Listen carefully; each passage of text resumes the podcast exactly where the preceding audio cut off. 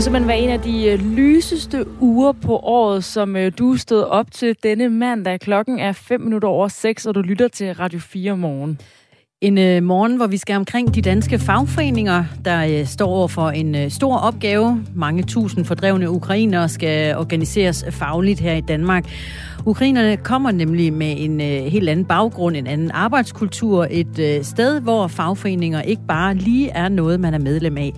Og det er vigtigt, at ukrainerne bliver medlem af de danske fagforeninger, mener en øh, forsker. Vi har også øh, talt med en ukrainsk kvinde, som har oplevet at blive truet med fyring på hendes arbejde i Ukraine, fordi hun var medlem af og øh, arbejdede for en fagforening. Vi spørger fagforbundet FOA, hvorfor er det egentlig så vigtigt at få ukrainerne meldt ind i et fagforbund her i Danmark? Vi kaster os også over aktiemarkedet denne uge, øh, eller denne morgen, fordi de seneste uger, der har der altså været et voldsomt dyk, og situationen den er nu så alvorlig, at en recession, altså en faldende økonomisk vækst, er så godt som umulig at undgå. Det mener en investeringsøkonom Per Hansen fra Nordnet, som vi taler med om 10 minutter. Der er øh, lang, lang, lang ventetid på øh, nye biler lige i øjeblikket. Det gælder særligt elbilerne. En øh, bil som en Kia EV6, der har fået titlen som årets bil i Europa i år, har op til øh, 14 måneders leveringstid. Og hvis nu øh, drømmebilen for dig er en Hyundai øh, Ioniq 5, ja, så skal du vente sådan cirka et år på at få den. Det er øh, trist for alle dem, der venter på en elbil. Det er trist for bilforhandlerne, der gerne vil sælge biler, men det er faktisk godt for brugtvognsforhandlerne. Og den øh, nyhed folder vi ud for dig om en halv times tid. Noget, der så ikke helt er en nyhed så meget længere, det er, at uh, tidligere venstreformand og udenrigsminister Jakob Ellemann Jensen øh, gik bort Uffe. i natten. Uffe, ja. jeg sagde jeg. Nej, jeg sagde du, Jacob. du er søn ikke. Ja, ja. Det er Uffe, Uffe. farmand. Ellemann Jensen. Han gik bort øh, natten til i går, og det er altså noget, der stadigvæk fylder rigtig meget i mediebilledet i dag, og reaktionerne omkring. Det er også noget, som vi tager fat på i Radio 4 morgen denne morgen. Som er med øh, Astrid Date. Og Christina Ankerhus. Godmorgen. Godmorgen. De øh, danske fagforeninger står over for en stor opgave, når de skal organisere de mange tusind fordrevne ukrainer, der er kommet her til landet. Så lyder det fra øh, arbejdsmarkedsforsker og lektor på Institut for Sociologi og øh, Social Arbejde ved Aalborg Universitet, Bjarke Refslund.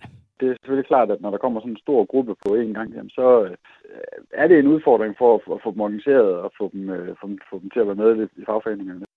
Desuden er der øh, stor forskel på øh, befolkningens indtryk af fagforeningerne i østeuropæiske lande og i Danmark, siger Bjarke Refslund. Mange østeuropæere kommer jo fra en baggrund, hvor fagforeningerne jo enten tidligere var meget meget central del af regimet under sovjettiden, ikke? altså blev set som en del af dem, der var med til at skabe de, de, de regimer, der ikke fungerede i Østeuropa. Og øh, hvor de i dag måske også jo enten bliver set som enten bare øh, udulige eller, øh, eller ligegyldige. Altså de ikke rigtig har nogen gennemslagskraft, så man egentlig ikke rigtig har noget argument for, hvorfor man skulle melde sig ind.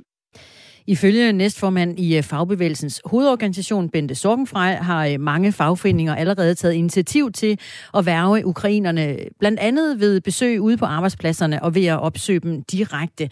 Hos FOA har man øh, ansat en ukrainsk kvinde, som på deres modersmål ukrainsk kan fortælle de fordrevne ukrainere om for eksempel, hvad er en tillidsrepræsentant, hvilke rettigheder har vi, og hvad er det nu med de her overenskomster på det danske arbejdsmarked. Hun hedder Victoria Narynska og er flygtet fra krigen til Danmark for øh, to måneder siden. Hun øh, boede i Kiev dengang, og øh, så kunne hun selv høre, hvordan bomberne faldt, og hun så nærmest væggene ryste også i hjembyen. Inden krigen var hun stewardesse, og gennem otte år leder af en fagforening for stewardesserne. I have been working as a flight attendant for 17 years so far, uh, and um, I've been a union leader for eight years uh, in my um, last airline. Victoria Narynski fortæller her, at uh, fagforeningsarbejdet var noget helt andet i Ukraine, end det hun uh, laver i Danmark nu. Der var uh, få ressourcer, hun fik ikke løn, og hun havde ikke noget kontor. Og der er et helt andet syn på fagforeningerne i Ukraine end i Danmark, fortæller hun. post-Soviet countries, um, they would never um, fight for your labor rights. Uh, when it comes to uh, the Ukrainian unions, it's uh, something about box of chocolate for a holiday. It's not about defending your labor rights. Fagforeningerne i øh, tidligere sovjetiske lande kæmper ikke for arbejdernes rettigheder, fortæller øh, hun. Det handler mere om for eksempel at give øh, medlemmerne en æske chokolade op til ferien, end det handler om rettigheder for de ukrainske fagforeninger, siger hun. Og hun fortæller også her om, hvordan det var at starte i fagforeningen. When I started to do this, uh, eight years ago, uh, it was uh, absolutely unbelievable that someone actually can uh, do this. Det var øh, helt utroligt, at nogen overhovedet kunne øh, arbejde og være medlem af en fagforening, fortæller hun. For alle var bange, og der var ingen andre, hvis eksempel man kunne følge. Det handler øh, blandt andet om arbejdsgiverne, der kan finde på at tilbageholde lønnen, hvis en medarbejder melder sig ind i fagforeningen, fortæller Viktorina Narinska, som altså flygtede fra Ukraine til Danmark for to måneder siden. They afraid to join a union, not to be threatened, not to be fired for that though it, it could be illegal. Uh, I went through threatenings, uh, Ukrainerne er uh, bange for at blive medlem af fagforeningerne, fordi arbejdsgiverne kan finde på at fyre dem og true dem, fortæller hun. Og øh, selvom det strider mod reglerne altså. På hendes seneste arbejde i Ukraine blev hun truet af arbejdsgiveren med at blive fyret. Aldrig at kunne få arbejde igen og få ødelagt sin karriere lige frem, altså fordi hun var medlem af og arbejdede for en fagforening. Mona Strib, forbundsformand i øh, FOA. Godmorgen. Godmorgen. Altså en øh, fag, et fagforbund, hvor øh, størstedelen af medlemmerne er ansat i øh, kommuner og regioner.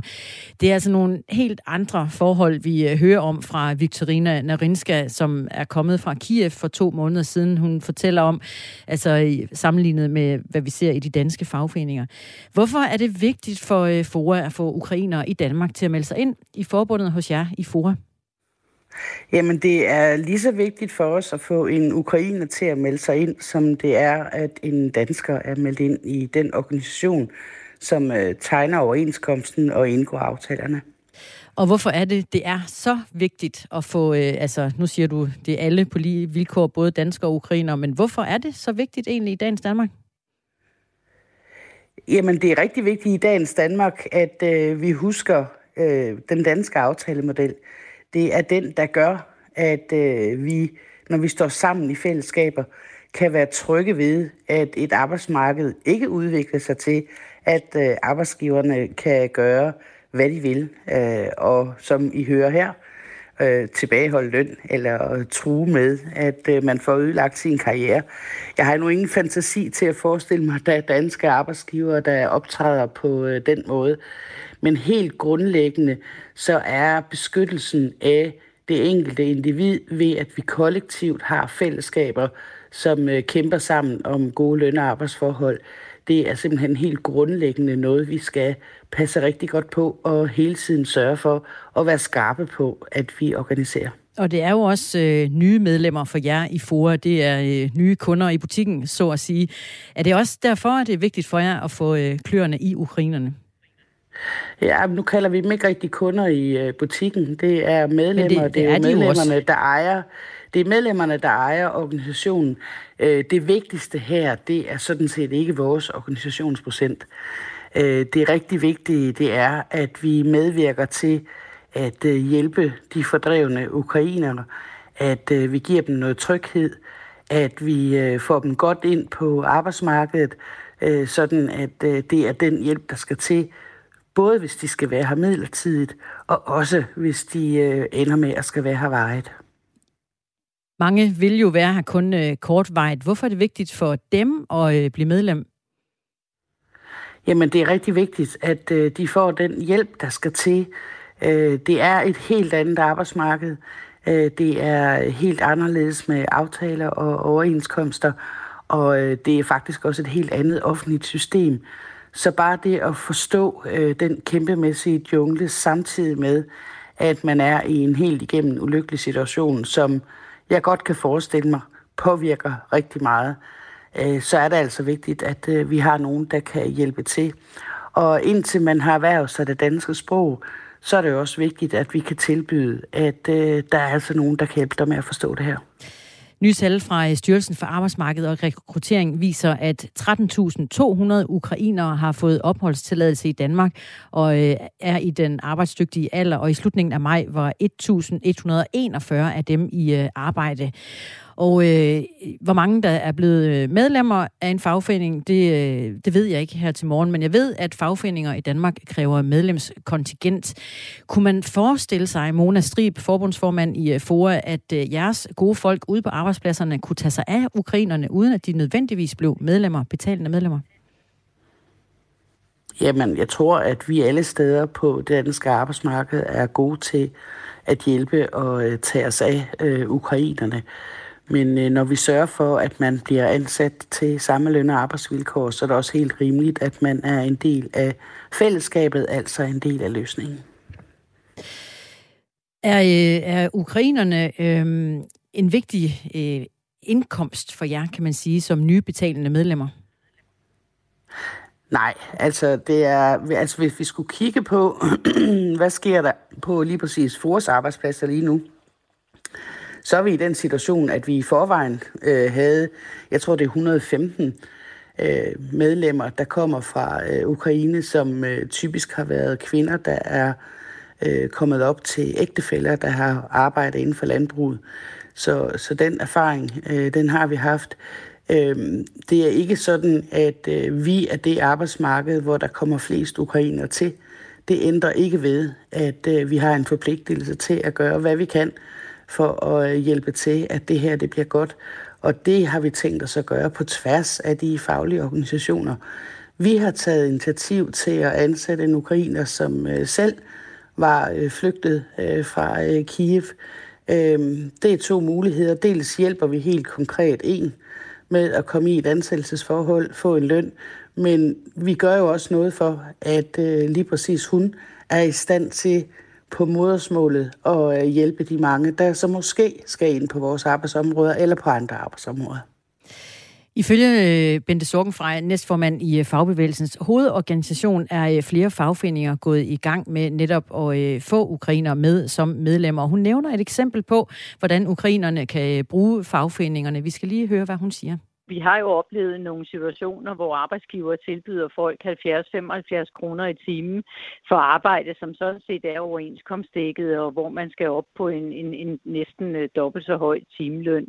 Så øh, det handler jo også om ikke at... Øh, øh, altså, eller i hvert fald imødegå, at, at folk kommer ud øh, og bliver øh, brugt som øh, øh underbetalt arbejdskraft. Og det er der vel sagtens ingen, der er interesseret i at øh, se ukrainerne som underbetalt arbejdskraft, men handler det også om, Mona Strib, at øh, beskytte arbejdsmarkedet mod øh, løndumping? Altså, vi gør jo altid rigtig meget som faglige organisationer for at beskytte mod øh, løndumping. Øh, det er jo ikke noget af det, vi øh, typisk har set på, øh, på Foras arbejdsmarked. Altså, flertallet af dem, vi organiserer, de er øh, på offentlige arbejdspladser. Men vi kan da godt finde en enkelt sag eller to. Men her handler det jo om, at vi som faglige organisationer på tværs af arbejdsmarkedet står sammen og sikrer, at vi ikke bare lukker øjnene, hvis der skulle være nogle arbejdsgivere, der har tænkt sig at udnytte situationen. Men jeg tror, det er der, jeg tænker, at hvorfor er det så død og pine nødvendigt, at de bliver medlemmer, betalende medlemmer hos jer? Er det ikke en hjælp og en øh, støtte, vi som samfund og også som fagforening bør give dem, når nu de er her under de vilkår, de er, altså som flygtninge? Jamen, vi har ikke retten til at gå ind og øh, forhandle på en arbejdsplads øh, for den pågældende, øh, når du kigger på det brede arbejdsmarked, hvis øh, det ikke er også er nogen, vi repræsenterer. Så, så man skal altså huske, også som dansker, at øh, man kan ikke bare gå rundt og være gratist. Hvis øh, flertallet ender med at være det, så øh, mister vi også som faglige organisationer retten til at organisere retten til at indgå overenskomster, altså legitimiteten til at være dem, der agerer på medlemmernes vegne. Og vi kan sådan set kun gøre det, når vi også repræsenterer den pågældende. Og det fortæller Mona Strib, forbundsformand i øh, FOA her til morgen, og øh, tak for det. Velbekomme. Vi taler senere med en øh, forsker om, hvorfor det så er så vigtigt, at de fordrevne ukrainer melder sig ind i, i fagforeningerne i Danmark. Vi har alle sammen noget i vores livsbagage. Det er jo overraskende svært for mig, det her. I Bagage på Radio 4 hjælper Anders Lund Madsen med at rydde op i de historier, der nager. Hvad skete der egentlig dengang? Hvorfor tænker jeg stadig på det? Og hvordan får jeg fred? Skriv til os på bagage radio4.dk, hvis du har en sten i skoen, du gerne vil af med. Og det er det, det handler om. Sæt en lille smule bagage fra sig, så kan man gå lettere. Radio 4 taler med Danmark. Klokken er 20 minutter over 6, og du lytter til Radio 4 morgen. Vi skal øh, til at kaste os over aktiemarkedet, for 2022 i år har altså været præget af blodrøde tal og voldsomme nedadgående kurver for aktiemarkedet. Mens de amerikanske aktier er faldet tons tungt, så er også danske aktier hårdt ramt. Der var tumult på aktiemarkedet så sent som i sidste uge, hvor det danske C25-indeks oplevede det syvende største fald på grund af den amerikanske centralbank hævede renten med 0,75 procent. Panikken på aktiemarkedet får nu flere eksperter til at frygte en global recession, altså en periode med faldende økonomisk vækst. Men den skade altså allerede så godt som sket. Det mener Per Hansen, som er investeringsøkonom hos Nordnet. Godmorgen. Godmorgen. Hvad er det for en øh, recession, som øh, vi kan risikere? Også, øh, du må godt forklare det til nogen, som måske ikke er så stærk ud i de her økonomiske termer. Ja, en recession er sådan et teknisk udtryk øh, for, når en samfundsøkonomi, og i det her tilfælde den amerikanske, oplever to på hinanden følgende kvartaler med negativ vækst. Det vil altså sige, at øh, økonomien trækker sig sammen, den går baglæns. Vi, vi ser, at, øh, at der er faldende aktivitet i samfundet. Og hvorfor mener du, at det er en øh, uundgåelig, øh, et uundgåeligt scenarie?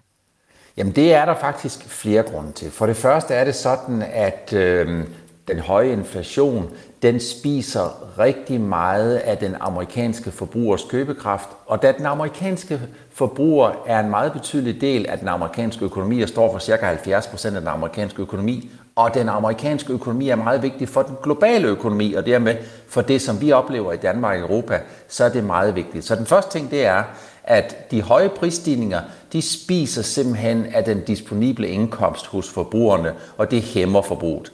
Den anden ting, det er, at Øh, meget høj og ukontrolleret inflation, meget store prisstigninger, jamen det er ikke ønskværdigt, det er ikke ønskeligt, hverken for privatforbrugeren og heller ikke for samfundsøkonomien. Og det er derfor, at den amerikanske centralbank øh, nu skal til at indhente noget som, af det, som de er kommet bagud med. De har holdt renterne alt for lavt alt for længe, og det giver altså pres på inputfaktorerne, og det presser inflationen op. Så når den amerikanske centralbank forsøger at lave et modtryk, et modpres, og presse prisstigningstakten og inflationen ned, så gør de det ved at gøre, gøre det dyrere at hæve, eller ved at gøre det dyrere at låne penge, for eksempel til boligkøb. Og kombinationen af meget store prisstigninger, som spiser af din købekraft, og stigende renter, som gør det meget dyrere at finansiere en bolig, og som får ejendomspriserne til at falde, jamen det er det, der formentlig vil gøre, at den amerikanske økonomi, som er verdens vigtigste, i løbet af slutningen af 2022 og ind i starten af 2023, formentlig vil opleve et par kvartaler mindst med negativ vækst.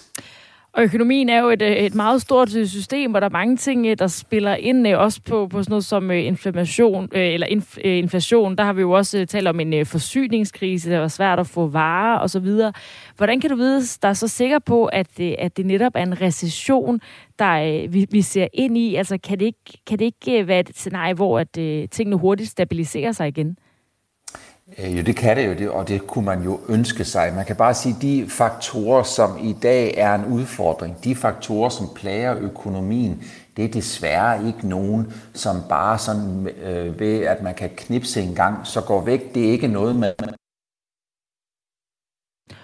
og Per Hansen, han faldt vist lige øh, af linjen. Vi prøver lige at ringe investeringsøkonom hos Nordnet op igen, så vi altså kan høre, hvorfor han tror, at det vi kigger ind i nu er en periode med faldende økonomisk vækst.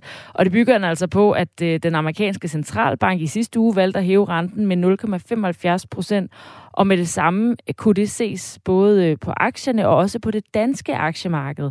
Det danske C25-indeks, som består af de 25 mest omsatte aktier på øh, Københavns Fønborg, de tog sig altså et stort fald som følge af den her stigning i øh, renteprocenten. Faktisk oplevede indekset det syvende største fald nogensinde med et fald på 3,5 procent. Og vi har Per Hansen tilbage igen på øh, linjen. Ja, i hvert fald. Vil du ikke øh, fortælle, hvad det er for nogle konsekvenser, der er forbundet med en recession? Altså, er det noget, vi skal være øh, bekymret over? Det er i hvert fald noget, vi skal tage, i, tage os jagt for, og det er nok også, for nu at være helt ærlig, uden at male fanden på, på væggen, så er det noget, man skal tage alvorligt og være bekymret for.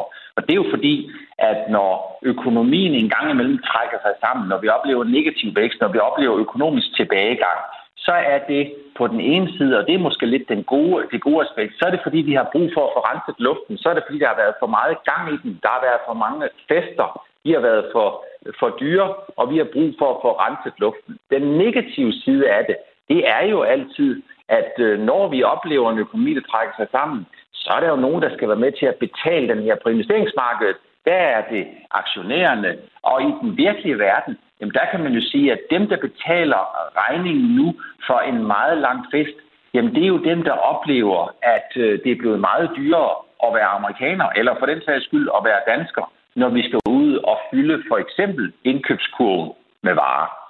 Ja, nu sagde jeg selv, om man skal være bekymret, men hvem er det egentlig, der skal, der skal bide mærke i det her? Er det centralbankerne eller politisk, eller er det også forbrugere, der skal være mest bekymret?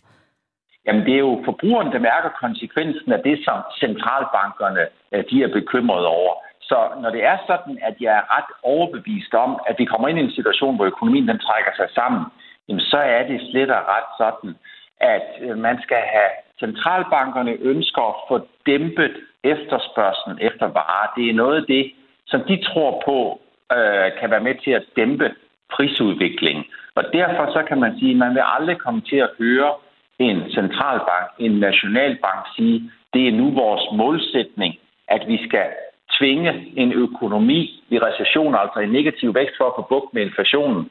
Men jeg tror, at sådan som situationen er, sådan som tingene er, så er der ikke rigtig nogen vej udenom øh, at komme ind i en situation, hvor man skal tvinge prisstigningerne ned, og det gør man ved at trække noget købekraft ud af forbrugerne. Så det lyder måske lidt negativt, men centralbankerne forsøger faktisk at lave det, der hedder the short-term pain for the long-term gain. Og, og hvad er det? Jamen, det er, at man skal på kort sigt sige, I skal indstille jer på, at øh, de her høje prisstigninger, dem forsøger vi at tæmme ved stigende renter. Det gør det dyrere at låne penge, øh, når man skal finansiere sin bolig. Det kan meget nemt betyde, at boligpriserne kommer til at falde med 5 eller 10 procent, øh, og endnu mere, hvis man kigger i det i inflationskorrigerede termer. Men det er noget, der går over. Det varer måske et halvt år. Det varer måske lidt længere. Men hvis vi ikke gør det nu, så kommer de her ting, de kommer ud af kontrol. Så stiger priserne meget markant. Så kommer vi til at få det, der hedder en løn- og prisspiral. Og så har inflationen se på et, i en længere øh, henseende, så har den bidt sig fast. Og det er langt, langt værre, end hvis vi tager sådan en, hvad kunne man kalde det, økonomisk chokkur, som noget af det, vi kommer formentlig til at se i løbet af de næste 6-12 måneder. Og bare lige helt kort, og hvad, hvad er det? Er det blandt andet stigende renter, der gør det dyrere at låne penge, for eksempel?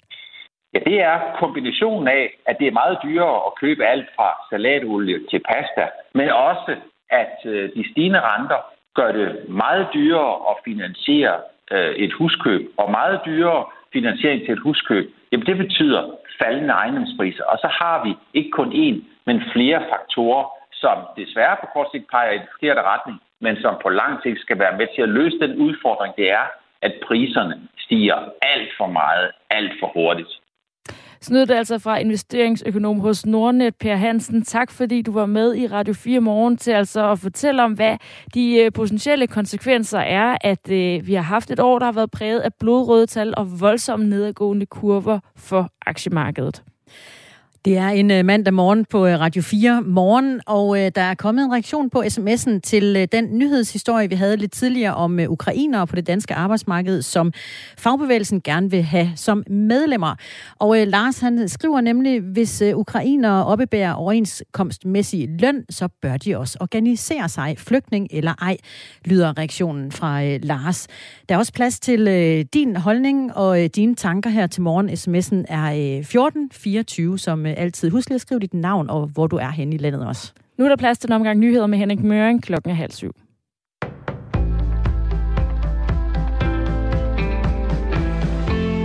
De franske vælgere tildeler Macrons koalition en losing. Præsident Emmanuel Macrons forbund i parlamentet Ensemble får 245 mandater og mister sit flertal. Det står klart efter, at resultatet fra den anden og afgørende runde i parlamentsvalget er blevet offentliggjort af det franske indrigsministerium. Der er dermed et godt stykke vej op til de 289 mandater, som er krævet for at få flertal i parlamentet. Den franske præsidents rival på højrefløjen, Marine Le Pens parti National National Samling, fik et godt valg. Vælgerne gav National Samling 89 pladser, hvilket er mere end en tidobling i forhold til deres nuværende antal pladser. Venstrefløjs alliancen NYPS, som er ledet af Jean-Luc Mélenchon, får 135 pladser. Valgdeltagelsen var lav. Anden runde fik som forventet flere til valgstederne, men det var stadig kun knap 54 procent af de stemmeberettigede, som stemte. To centrale embedsfolk i Støjbær-sagen får advarsler. I december måned sidste år blev der afsagt en historisk dom i rigsretten mod tidligere integrations- og udlændingeminister Inger Støjbær. Nu får sagen også et endeligt punktum for to af sagens centrale embedsmænd, der var involveret i forløbet, hvor der blev iværksat en praksis, hvor unge asylpar i strid med loven blev adskilt uden en individuel vurdering. Lykke Sørensen og Lene Vejrum har hver især fået en disciplinær advarsel for deres roller som tidligere afdelingschef i departementet og daværende vicedirektør i Udlændingestyrelsen. Det viser en agtindsigt, som Altinget har fået i Justitsministeriet. Sagen er afgjort disciplinært med en advarsel og får derfor ikke yderligere konsekvenser, lyder det. Justitsministeriet vurderer, at de to tjenestemænd ikke har levet op til tjenestemandsreglen om, at man som vidtighedsfuld skal overholde de regler, der gælder for ens stilling, og at man skal vise sig værdig til den agtelse og tillid, som stillingen kræver. En advarsel er den mildeste af de disciplinære straffe, som kan gives til en tjenestemand. Hverken Lykke Sørensen eller Lene Vejrum er enige i Justitsministeriets vurdering. Rådet for Sikker Trafik frygter flere spritbilister denne sommer.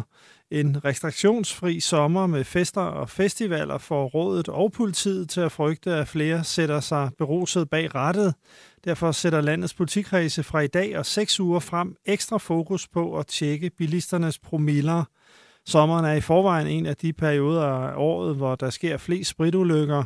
Sidste år blev der i snit sigtet 18 personer om dagen for spritkørsel i juni og juli, men i år frygter Rådet for Sikker Trafik, at det tal kan blive endnu højere, siger senior projektleder Morten Vener. Nu har vi jo haft øh, to år med, med, med corona, og nu har vi så en sommer uden nogen former for restriktioner med rigtig mange festivaler og byfester og havnefester – for slet ikke at nævne alle de private fester, som er blevet aflyst øh, de, de seneste par år.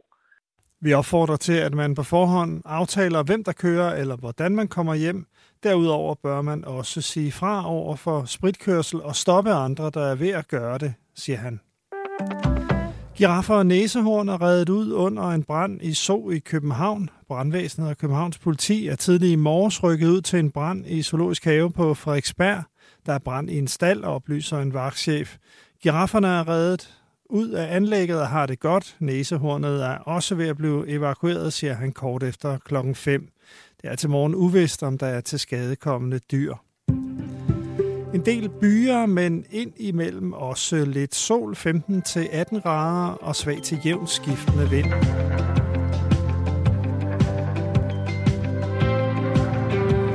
Den tidligere udenrigsminister og venstreformand Uffe Ellemann Jensen døde natten til i går 80 år gammel, og om 10 minutter til et kvarter taler vi med vores politiske redaktør Thomas Larsen om, hvad Ellemann Jensen vil blive husket for. Det gør vi altså her i Radio 4 morgen, som er beværtet af Christina Ankerhus og Astrid Date. Godmorgen. Og godmorgen. Der er øh, historisk lange ventetider på nye biler. Lige nu, det gælder særligt elbilerne. En øh, Kia EV6, der øh, tidligere har fået titlen som årets bil i Europa, har lige nu op til 14 måneders ventetid. Og øh, skulle øh, drømmebilen være en øh, Hyundai Ionic 5, så skal du vente op til 12 måneder. En, der øh, venter på netop sådan en, er øh, Søren Åsen. Han har øh, ventet siden november sidste år, og lige nu ser det ud til, at han kan øh, parkere bilen hjemme i øh, garagen, når vi øh, rammer november eller december. Der er ligesom at få en, en mavepuster, ikke? Det, det er træls. Det er rigtig meget træls. Og ham øh, taler vi med om en times tid. FDM, der er øh, Danmarks største interesseorganisation for bilister, beskriver situationen med de lange leveringstider sådan her. Det er jo en historisk øh, situation, fordi den adskiller sig fra alt det, vi har set tidligere ved at omfatte næsten alle nye biler på markedet, og det betyder, at øh, uanset om man skal have den ene eller den anden bil, så skal man altså væbne sig med meget stor tålmodighed. Og det øh, siger Søren Rasmussen, der er bilteknisk redaktør på FDN's medlemsblad ved navn Motor. Jesper Søgaard, godmorgen. Godmorgen. Kommunikations- og marketingchef hos Autohuset Vestergaard. I øh, lever af at sælge biler, allerflest af de nye biler, men også en øh, lille smule af de brugte biler har I jeres forretning. Hvilke konsekvenser har det hos jer med de lange leveringstider lige nu? Jamen, øh, jeg kan jo kun læne mig op af, hvad, hvad både øh, kunden og, og FDM siger i jeres indslag. Altså, det, øh, det har den konsekvens, at, at, at nybiltallet er, er lavere, end, end det har været historisk, og, og forrige år også. Og det har jo den konsekvens, at vi, ja, vi selvfølgelig ikke sælger det antal nye biler, som, som vi kunne have gjort, eller som vi tidligere har gjort. I mister ganske enkelt kunder?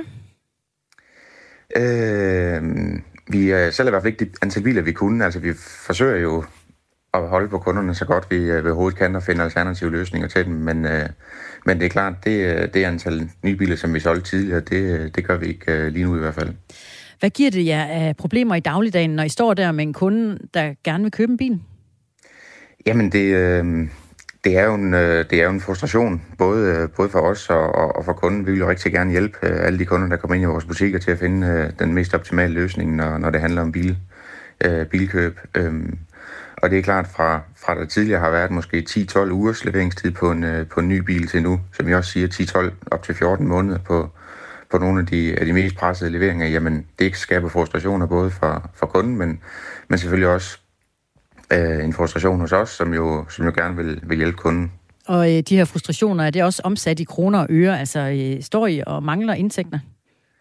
Øh, nej, altså det man sige, vi, øh, vi synes vi egentlig, vi lykkes rigtig godt med at, øh, at finde løsninger til kunden. Altså heldigvis er, er mange kunder super fleksible og, og har de mulighed for at gå på kompromis lidt med eventuelt valg af farve eller udstyr eller noget, jamen så gør det måske også, at vi kan finde en løsning, som, øh, som ikke ligger 6, 8, 12 måneder frem i tiden. Øhm, og så er der selvfølgelig også de brugte biler, som jo også øh, er en, øh, en stor del af vores forretning, som, mm. som jeg tager omgående levering. Årsagen til de øh, lange ventetider lige nu er ifølge Søren Rasmussen fra FDM et uh, samsurium af en uh, masse forskellige uheldige omstændigheder. Han forklarer det sådan her. Dels har vi en global krise, der handler om, at der er større efterspørgsel efter de her halvledere, eller chip kalder man dem også. Men alt det her, det er blandet sammen med leveringsproblemer, blandt andet på grund af, at man havde et skib, der sad på tværs af Suezkanalen. Man havde lukket havnene i Kina på grund af coronanedlukninger, og man har nu oven i det hele en krig i Ukraine, der gør, at øh, underleverandører til bilfabrikkerne ikke kan levere varer. Jesper Søgaard er med os, kommunikations- og øh, marketingchef hos Autohuset Vestergaard, hvor I altså også mærker konsekvenserne af de lange ventetider. Og jeg, jeg fisker lidt efter det, og nu spørger jeg direkte, hvor meget har I mistet i, øh, i kroner og øre? Om noget? Jamen det har vi ikke, øh, det har vi ikke noget, noget tal på. Altså vi, vi håber og tror jo egentlig på, at vi ikke har, har mistet noget på det. Altså vi har, vi har lykkes med at finde løsninger til, til kunderne på andre måder, enten via via brugte biler, eller, eller som sagt via kunder, der kunne øh, gå på kompromis med deres, øh, med deres valg. Så, øh, og så er der heldigvis også mange kunder, der er tålmodige. Øh, så sådan helt kronoømæssigt har jeg ikke nogen tal på, øh, om vi har mistet noget, eller hvad vi har mistet. Øh, det, øh, ja, det er næsten umuligt at sige for os. Vinder I øh, ind, hvad I så eventuelt mister på, øh, på ikke solgte nye biler? Vinder I det ind på øh, brugte biler? Ja, altså brugtbilsmarkedet er så til gengæld øh, modsat de nye øh, historisk højt. Øh, Og, øh, og det, øh, det har i hvert fald gjort i vores butik, at, øh, at vi lykkes, øh, lykkes rigtig godt med tingene, og, og mange kunder også kigger øh, den vej, hvor, øh, hvor det hedder en brugt bil i stedet for, som jo typisk står hos os og kan leveres inden for ganske få dage. Er det en øh, ærgerlig udvikling for jer som forretning, at øh, måtte opgive at sælge en ny bil, og så i stedet sælge en brugt? Øh, mm, ja, både ja og nej. Altså, det er mm. klart, at vi er jo en, øh, en forretning, der, der, der har bygget øh, vores, øh, hvad kan man sige, vores, øh, vores koncern på nybilsalg, men, men, men på heldigvis har brugtvognssalg altid været en stor del af vores forretning. Så, så for os, øh, ja, altså vi vil, jo, vi vil jo gerne sælge en bil i bund og grund, men, men det er klart, altså, vi er en nybilsbutik, og det vil vi gerne, øh, gerne leve af, men som, som markedet er lige nu, jamen så, øh, så er der bare øh, rigtig meget gang i brugte biler, fordi det, det er der, vi kan, vi kan levere kort, og, og det er også det, kunderne efterspørger. Øhm, I hvert fald nogen øh, af kunderne, som ikke ønsker at vente på en ny bil lige nu. Og vi kan også lige høre, hvad øh, Søren Rasmussen, der er bilteknisk redaktør på FDM's medlemsblad Motor, siger om netop det, at øh, leveringstiderne på nye biler, når de er lange, så øh, påvirker det markedet for de brugte biler folk, der ikke kan få en ny bil, de er så tvunget til at gå ud og købe en brugt bil, og det betyder lige pludselig, at efterspørgselen efter brugte biler er stigende. Og så stiger priserne simpelthen på de brugte biler. Det er altså noget, vi, vi kan se og oplever, at øh, priserne simpelthen har taget øh, en fart opad, som vi ikke har, har set tidligere. Og hvordan oplever I det hos Autohuset Vestergaard? Altså kommer folk og spørger efter en ny bil, og så går de derfra med en brugt?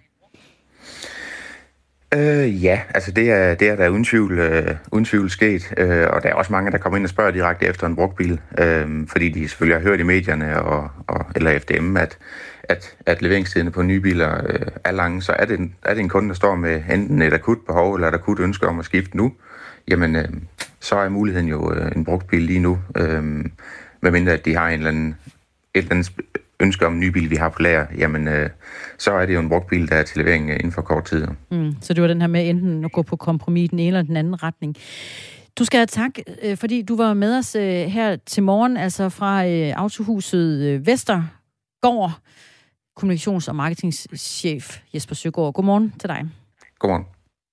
Og senere på morgen, der skal vi høre fra en af dem, der har ventet på en bil siden november i øh, sidste år, Aarhus, hvor der fortsat er lang tid til, at bilen kommer. Det kan du altså høre fire minutter over halv otte. Det er en fordel at være rigtig god til at vente, hvis man vil flyve på sommerferie i år. Der er altså øh, mange historier om lange ventetider. Senest i den øh, hollandske lufthavn Schiphol i Amsterdam, som er et knudepunkt for flytrafikken i Europa. Det er sådan en rigtig øh, typisk lufthavn for mellemlandinger. Det skriver DR. Ifølge en norsk reporter fra NRK, så var der i eftermiddags, altså går eftermiddags halvanden times ventetid for at komme igennem sikkerhedskontrollen. Uh, ja. Og der er mange, der tænker sikkert nu, at vi skal afsted på sommerferie. Hvordan skal det gå derude et eller andet sted i en, øh, en europæisk lufthavn, ikke? Jo, hvor lang tid skal jeg bruge ja. på at være i lufthavn, og hvor god tid skal jeg være der før? Jeg har selv lige ude at rejse for en uge siden, og var lidt øh, bekymret over, øh, der var også her i øh, Københavns Lufthavn jo øh, historier om, hvor lang tid man skulle stå i kø. Så jeg var der tre timer før og kom igennem på fem minutter og havde øh, rigtig god tid.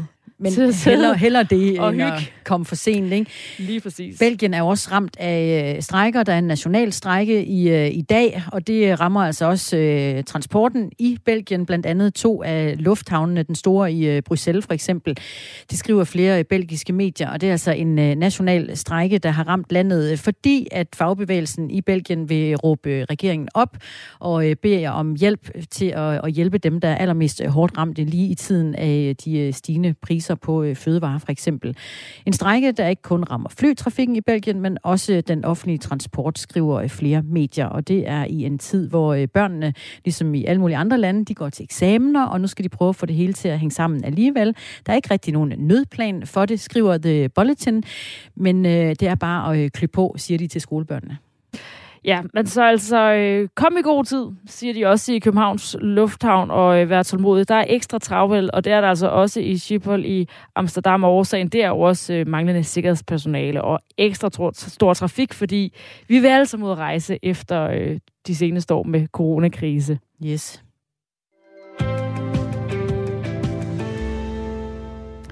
Den tidligere udenrigsminister og venstreformand Uffe Ellemann Jensen gik bort natten til i går 80 år gammel, og han døde efter et længere kraftforløb.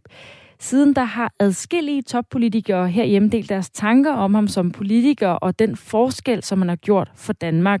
Og dem skal vi, det skal vi også høre noget om her i Radio 4 morgen fra vores politiske redaktør her på Radio 4, Thomas Larsen. Godmorgen. Godmorgen.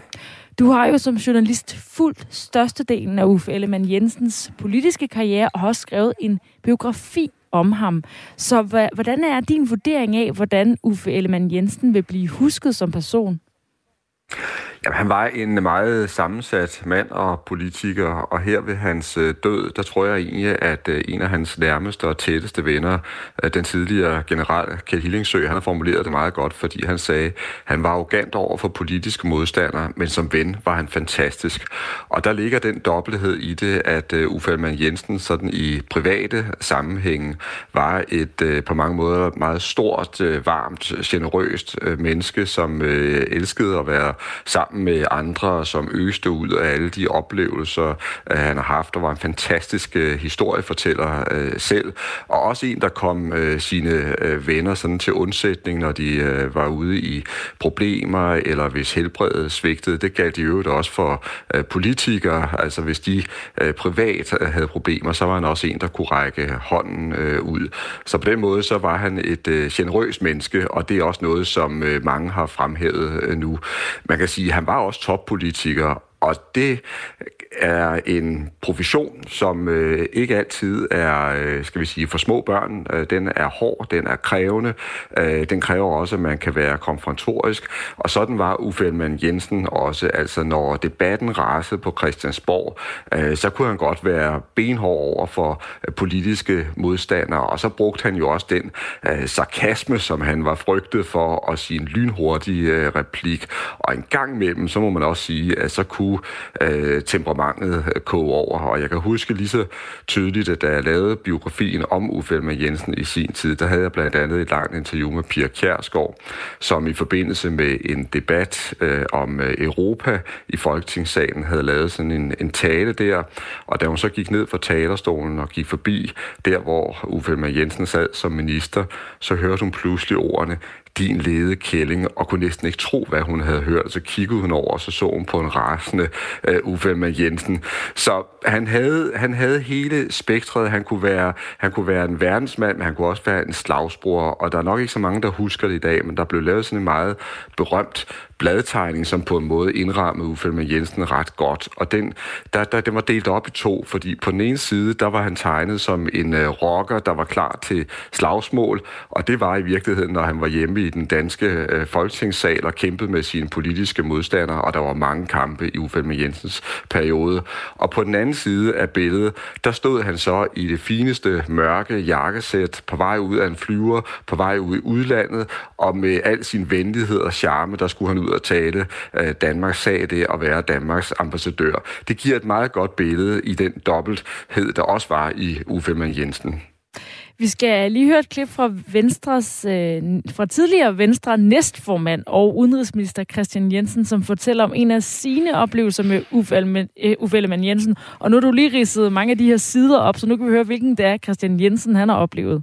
Normalt sidder man efter anciennitet i Folketingssalen, men Uffe besluttede selv, at han satte sig ned blandt os, der var nyvalgte. Og der sad han nede og gav os gode råd, øh, anekdoter og også en gang mellem prøvehistorier fra hans øh, tid som udenrigsminister. Så jeg har et meget varmt øh, erindring om den kort tid, vi var kollegaer sammen. Det er altså den generøse side, som øh, Christian Jensen fortæller, han har oplevet med Uffe Ellemann Jensen. Hvad har Uffe Ellemann Jensen betydet for en ny generation af venstrefolk?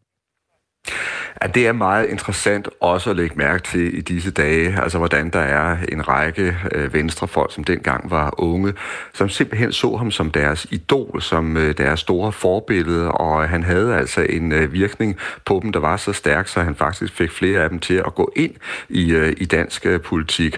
Og det skyldes jo netop altså nogle af hans stærkeste evner som øh, politiker, at han var så øh, karismatisk, at han ofte var en så øh, blindende øh, taler, øh, som han var far. Øh, det var jo noget, der gjorde, at han kom til at inspirere øh, unge mennesker, som så også synes, at det kunne være spændende at gå ind i, i øh, dansk øh, politik. Øh, og jeg tror også, det er fuldstændig rigtigt, at han var meget opmærksom på, at det var vigtigt, at unge mennesker kom ind i politik, og derfor så havde han også øh, øje øh, for dem, og øh, altså var i, i kontakt med dem, prøvede at, at, at lære dem om, hvordan øh, Danmark og, og verden øh, så ud, talte øh, med dem, og det er interessant, det er netop ikke kun Christian Jensen, man kan faktisk pege på en helt stribe af øh, markante øh, øh, venstrefolk, der kom efter ham, men som blev inspireret af ham. Det gælder også Lars Løkke Rasmussen, det gælder også Søren Pind, og man kan i virkeligheden blive ved på det felt. Uffe Ellemann Jensen han var udenrigsminister i en tid med store forandringer fra 1982 til 1993, hvor blandt andet muren mellem øst og vest faldt. Og så var han formand for Venstre fra 1984 til 1998. I 2001 forlod han Folketinget, og han har siden blandt andet været bestyrelsesformand for Dansk Center for Internationale Studier og Menneskerettigheder. Og vi skal lige høre et klip mere, hvor tidligere Venstreformand og statsminister Anders Fogh Rasmussen fortæller om Uffe Ellemann Jensens bedrifter som udenrigsminister som dansk udenrigsminister øh, var han i høj grad med til at forme den europæiske politik, som trækker spor helt op til i dag, og navnlig, at de tre baltiske lande blev medlemmer af EU og NATO, øh, da jeg så i mellemtiden var blevet statsminister i 2002. Og hvis vi ser på det i dag, så må vi sige, at det var godt, at det skete dengang, for var det sket senere, så ville de måske aldrig blevet medlemmer af hverken EU eller NATO. Thomas Larsen, politisk redaktør på Radio 4. Uffe Ellemann Jensen blev jo aldrig statsminister, men hvad betød det for ham at være udenrigsminister? I tilbageblikket, der, der var det højdepunktet i hans liv. Det er der slet ingen tvivl om. Han elskede det job, og han var også ualmindelig god til det. Altså hvis man skal være nøgternt, og det skal vi øh, også, så kan man sige, at nogle gange, der kommer han ud i for store og, og voldsomme konfrontationer med oppositionen, og det kunne nogle gange gøre det svært for ham at manøvrere politisk. Men når det er sagt, så var han en helt usædvanlig, vidende, indsigtsfuld udenrigsminister, som jo også øh, var så dygtig, vidste så meget, så han var interessant at tale med fra, øh, fra udenrigsminister fra andre og store nationer, og det lykkedes ham simpelthen også i løbet af sin lange karriere, og her skal vi jo huske på, at han helt unikt sad i mere end 10 år som Danmarks udenrigsminister, men der lykkedes det ham også at skabe tætte, tætte relationer til udenrigsminister fra nogle af, af verdens store lande, altså både nogle amerikanske øh, udenrigsminister, som han kom meget tæt på, men især øh, også øh, den tyske, øh, meget garvede udenrigsminister, der hed Hans Dietrich Genscher. Og det sagde både noget om Uffe Jensens øh, personlighed, men altså også hans dygtighed. Ved Folketingsvalget i øh, 98, 1998, der tabte han til Socialdemokraten Poul Nyrup Rasmussen og valgte derefter at trække sig som formand for Venstre. Hvordan håndterede han det nederlag? Ja, der mener jeg, at han virkelig viste sin øh, storhed i virkeligheden i sit livs største nederlag, fordi det var sådan dengang, at Venstre i meget lang tid havde ligget til at vinde regeringsmagten. Og Anders Fogh Rasmussen, som var næstkommanderende i Venstre, han havde faktisk, øh, han var så sikker på, at Venstre ville vinde, så han nærmest havde lavet en drejebog øh, over, hvad der skulle ske øh, efter øh, valgsejren. Men sådan gik det jo ikke. Altså efter en af de mest nervepirrende valgaftener i historien, som endte med, at vi alle sammen stod og fulgte med, hvordan hvordan øh, færingerne havde stemt op på, på færøerne, og som endte med, at øh, Uffe M. Jensen altså manglede ganske, ganske få stemmer for at blive øh, statsminister. Så skete der det, at han, øh, da valgaften og valgnatten var ved at dø ud på Christiansborg, og folk havde forladt Christiansborg, og politikerne tog hjem, og pressefolken var hjem, så mødtes han op på sit eget kontor på anden sal på Christiansborg sammen med Anders Fogh Rasmussen og Claus Hjort Frederiksen, som var partisekretær dengang, og så skulle de evaluere og holde status. Og der sagde en meget afklaret Uffe Elmer Jensen, at øh, nu vil han stoppe. Og det kom decideret som et chok, som en bombe for de to andre, fordi sagen er, at Uffe Elmer Jensen kunne godt være fortsat dengang. Der var ingen i Venstre, der ville have protesteret over det. Men han havde i god tid før valget gjort sin stilling op, at hvis det ikke lykkedes, så var det tid til at stoppe. Og det forklarede han så de to andre, og så vendte han sig undervejs over, til, øh, over mod Anders for Rasmussen og sagde, Anders, nu tager du over. Og det er det var en meget, meget altså stærk øh, handling.